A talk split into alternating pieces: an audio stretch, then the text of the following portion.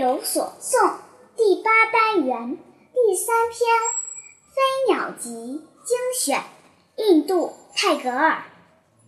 向日葵羞于把无名的花朵看作它的同胞。太阳升上来了，向它微笑，说道：“你好吗，我的宝贝儿？”赏析。在这首小诗里，向日葵对无名花朵的轻视和太阳光明博大的胸襟构成了对比，鲜明的角色形象也是这首小诗的一个特点。看，向日葵多像一个骄傲的、自以为是的孩子。而太阳却是一位宽厚温柔的母亲。